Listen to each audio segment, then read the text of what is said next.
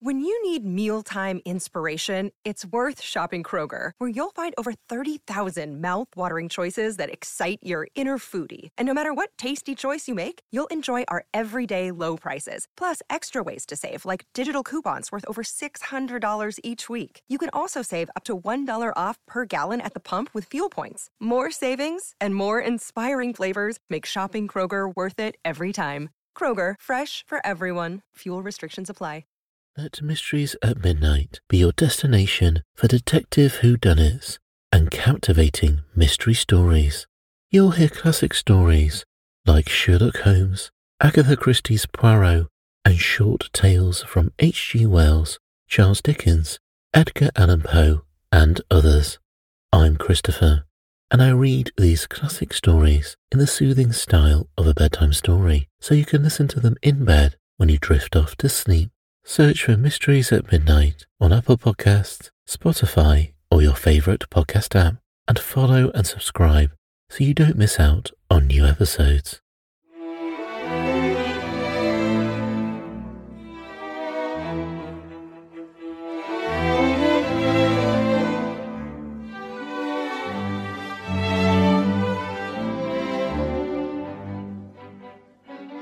Welcome to Pax Britannica.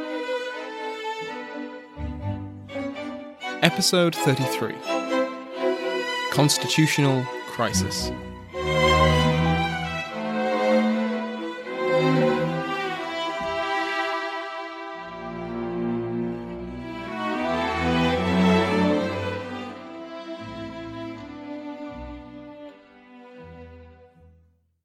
Welcome back to Pax Britannica. Last time, we had a guest episode from the Industrial Revolutions podcast, which I hope everyone enjoyed.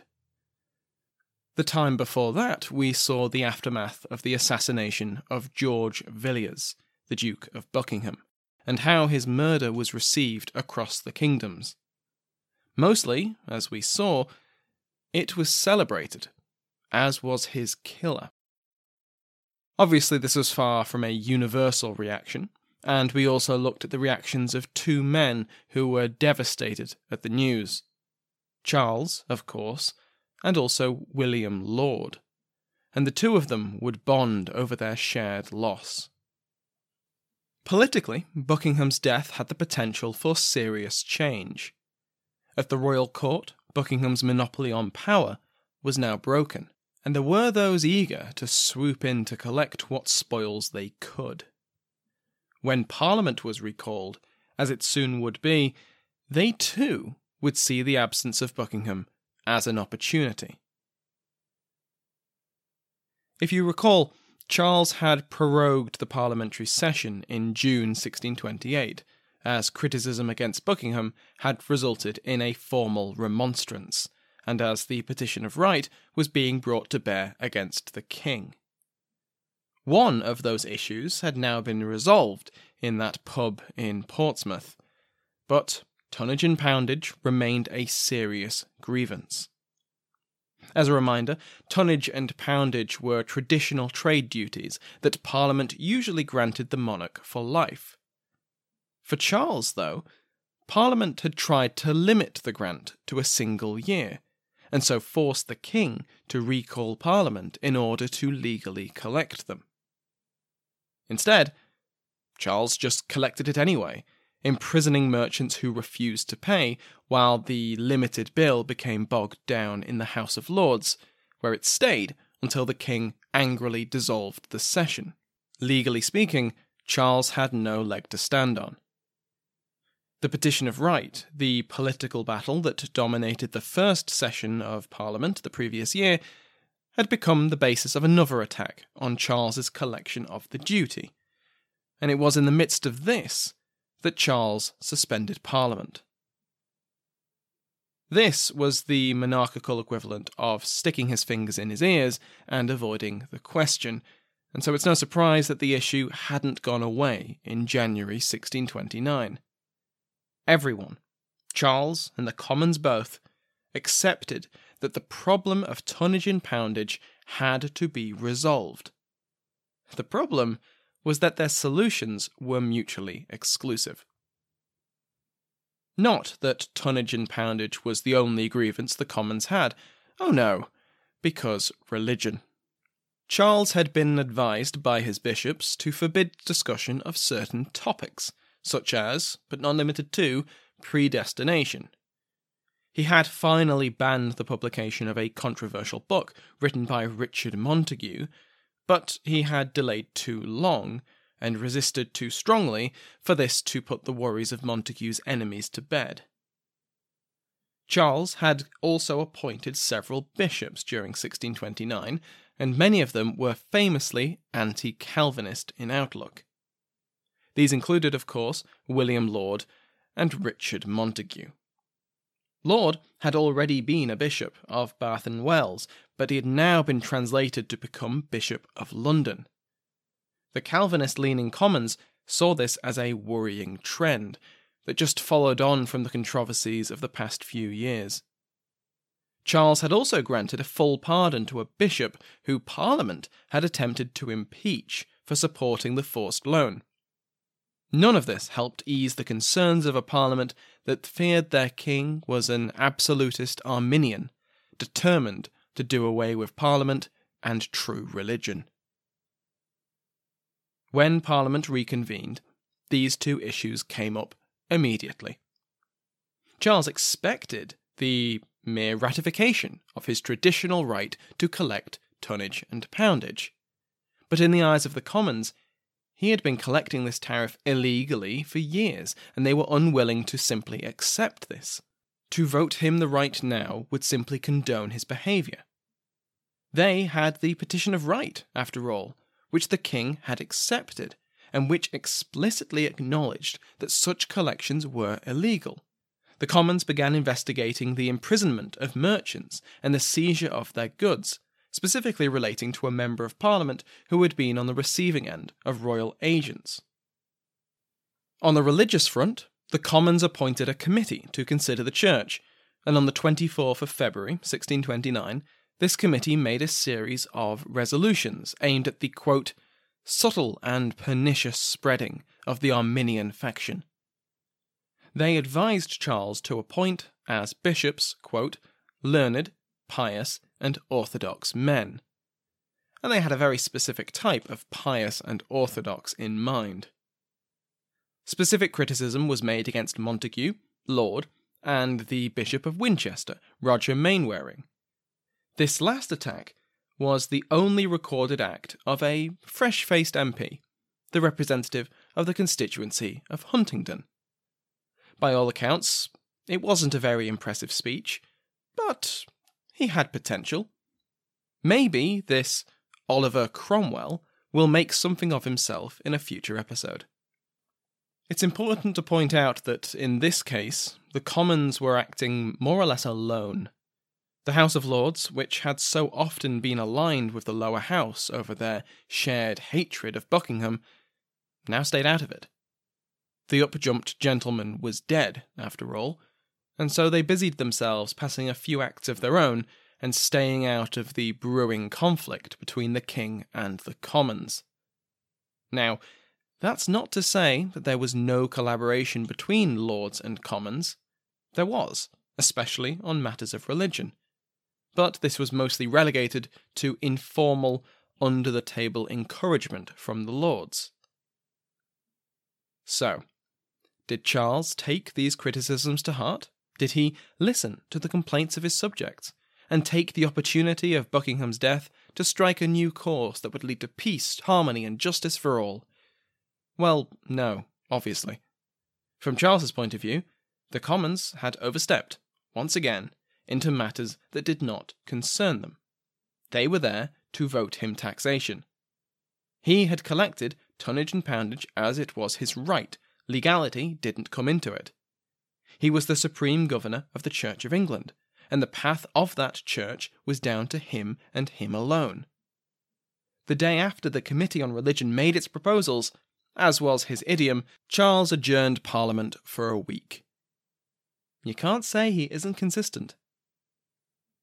When the Houses returned on the 2nd of March, it was only for a day. What followed was one of the liveliest days in parliamentary history. with Charles's authority openly flouted, and the Kingdom of England facing a constitutional crisis. On the 2nd of March, Parliament returned from its week long hiatus. Before the adjournment, Sir John Eliot had once again orchestrated an attack on government policy, and in a speech declared that the Lord Treasurer, quote, in whose person all evil is contracted. I find him acting and building on those grounds, laid by his master, the great Duke, and his spirit is moving to these interruptions, and they, for fear, break Parliament, lest Parliaments should break them.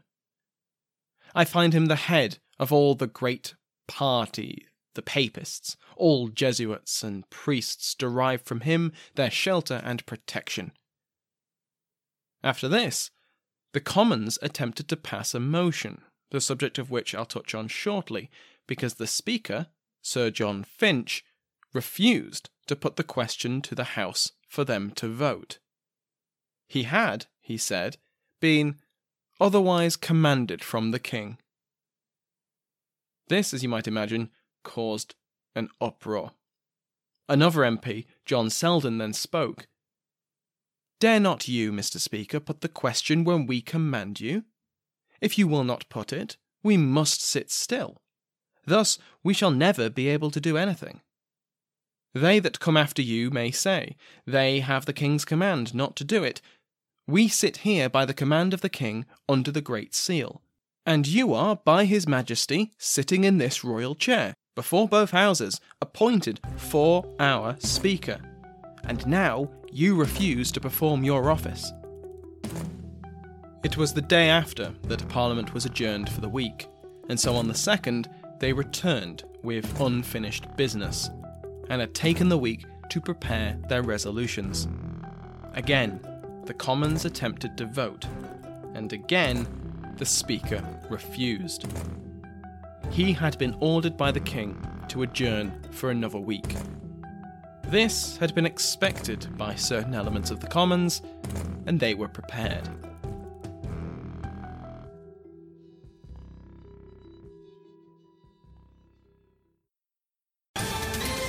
Ohio, ready for some quick mental health facts? Let's go. Nearly 2 million Ohioans live with a mental health condition.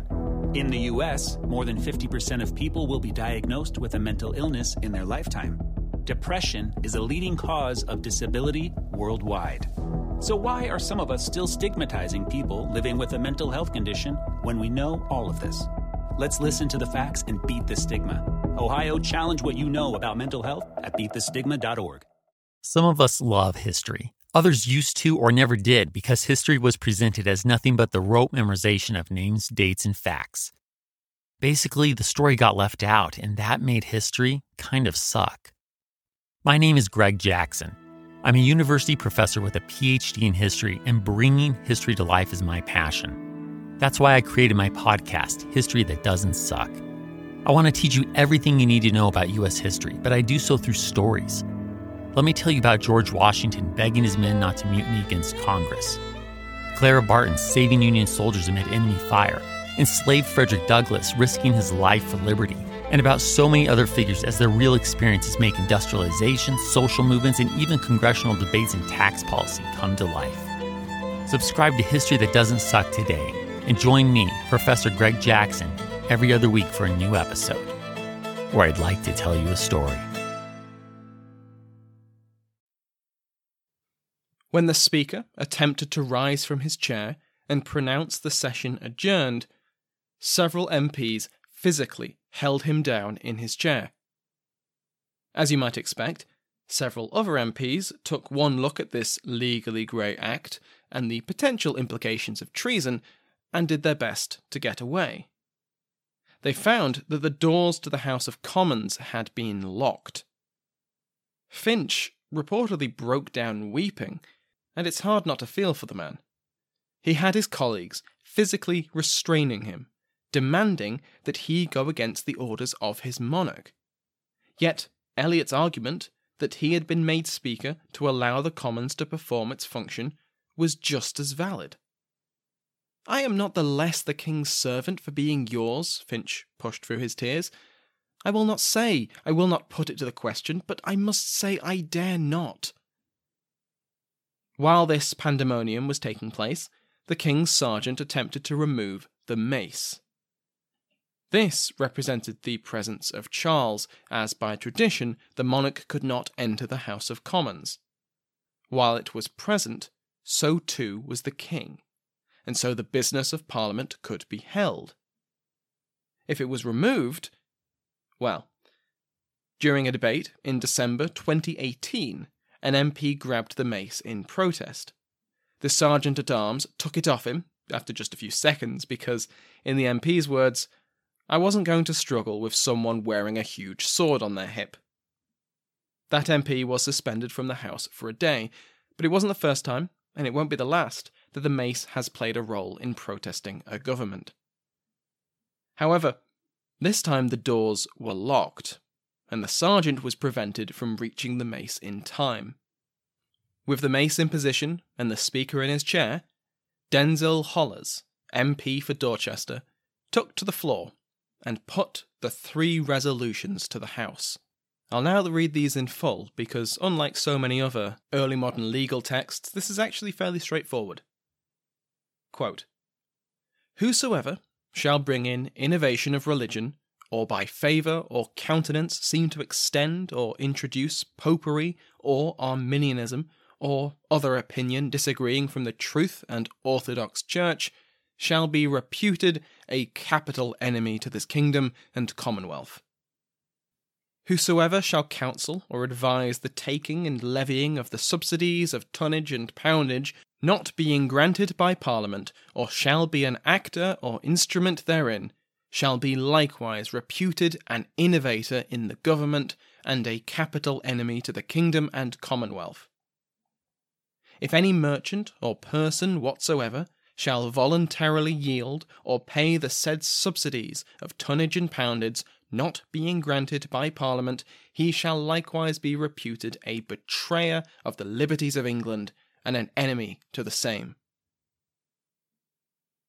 This all read out, and for the last time, in eleven years, the House of Commons echoed with shouts of Aye. Now, everyone knew that there was not a snowball's chance in hell that these resolutions would be put into practice. It was a protest, as strong a protest as could yet be imagined against the policy of Charles's government. And there would be consequences for denying the king's will in such a drastic way. When the doors were finally opened, and the sergeants forced their way in, Sir John Finch finally managed to adjourn the session.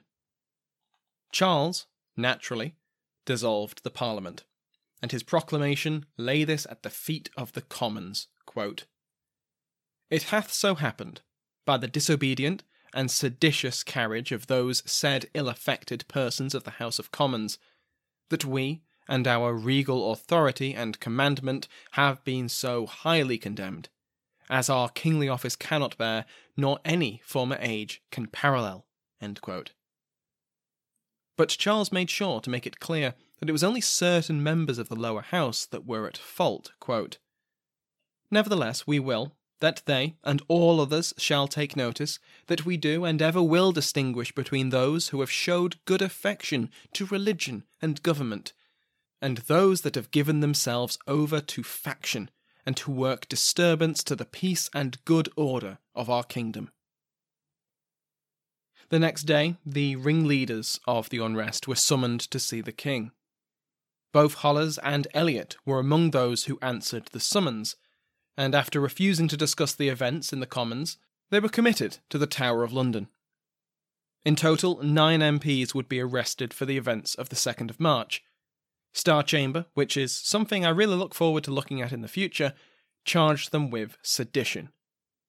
Some would be released fairly quickly, the message hopefully received. But Charles had a grudge against Sir John Eliot. Politically, he was a repeated pain in the neck, constantly championing the rights of Parliament and attempting to set limits on his monarchical rights. Personally, Charles believed Eliot shared part of the blame for the death of the Duke of Buckingham. He had spread slander, in Charles's eyes, against the Duke, and this had motivated Felton to assassinate him. For both of these reasons, Eliot would remain imprisoned for the rest of his life. If he had cooperated, perhaps he would have been released. But he didn't. He repeatedly invoked parliamentary privilege and denied the authority of the courts he faced. Until he backed down and submitted himself to the king, he would remain in the tower. This was not a pleasant incarceration, with many of the ordinary allowances for imprisoned notables refused to him. In 1632 he became ill and requested time to recover in the countryside. The answer came back, and the cost for this mercy was his submission. And he refused. He died of tuberculosis in November 1632, at the age of 40. The grudge didn't end there. Charles refused the request of Eliot's son, also called John, to move his body, and so Eliot remains in the Tower of London. This parliamentary dissolution marks the beginning of Charles's famous, infamous personal rule. And in the new year, we will enter an entirely new phase of the narrative. What's that? The new year? Yes, you heard me right. Over the next few weeks, instead of normal episodes of Pax Britannica, I have some great bonus episodes in the pipeline. I know we've been a bit heavy on bonus episodes over the last few months, but Balancing my PhD with the Christmas period is tough, and I hope to have at least a few days off from my many, many projects. So, next week will be a collaborative episode discussion between myself and David from the Siècle, as we discuss the similarities and differences of the two assassinations we've both recently covered. For me, obviously, the Duke of Buckingham, and for him, the Duke de Berry. Then we have episodes from the History of Aotearoa New Zealand podcast, as well as the Political History of the United States. Then, depending on whether I actually take time off, the jury is still out, we'll begin the new year running. Remember to follow me on Twitter at SamuelHume10 and at Britannica Pax to keep up to date with what's going on. Pax Britannica is also about to hit another milestone of 200,000 downloads that's amazing. And thank you to everyone who has left reviews or recommended to a friend or posted about it online. As always, I'd like to thank my House of Lords for supporting me on Patreon. Now, this is a good problem to have, and I'm honoured to have this problem, but the list of shoutouts is getting a bit long, so in 2020 I may have to have a rethink. Maybe only announce new members of the House of Lords or randomly pick a few. Either way, that's a problem for another time. Thank you. Executed today. Her Grace the Duchess of Devon, Michelle Gersich, His Grace the Duke of Clarence, Rory Martin, the Most Honourable Marchioness of Scullion, Lady Jennifer, the Right Honourable Countess of Shrewsbury, Elaine Dickens, Countess of Surrey, Jean Buckley, Earl of Oxford, Christopher Grogan, Earl of Somerset, Brendan Bonner, Countess of Cornwall, Belinda Clarence, Earl of Hereford, Christopher Remo, Earl of Dunbar, Angus Wilson, Earl of Northumberland, Michael Thomas, the Earl of Southampton, Alan Goldstein, the Earl of Northampton, Justin Drowns, the Earl of Nottingham, John Toogood, the Earl of Leicester, Jim Bois, Stephen, Earl of Warwick, the Earl of Bradford, Richard Liddell, the Countess of Clarendon, Mandy Wright, David, Earl of Montgomery, the Earl of Derby, Jonathan Musselman, the Earl of Carlisle, Ian Lester. And our new Earls, the Earl of Albany, Howard Lewis, the Earl of Rosario, James Farina, the Earl of Lincoln, Adam Foote, the Earl of Huntington, David Morehouse, and the Earl of Winchester, Alistair Slade. Thanks again to my entire House of Lords, to Sounds Like an Earful for the music in today's episode, and, most of all, to you for listening.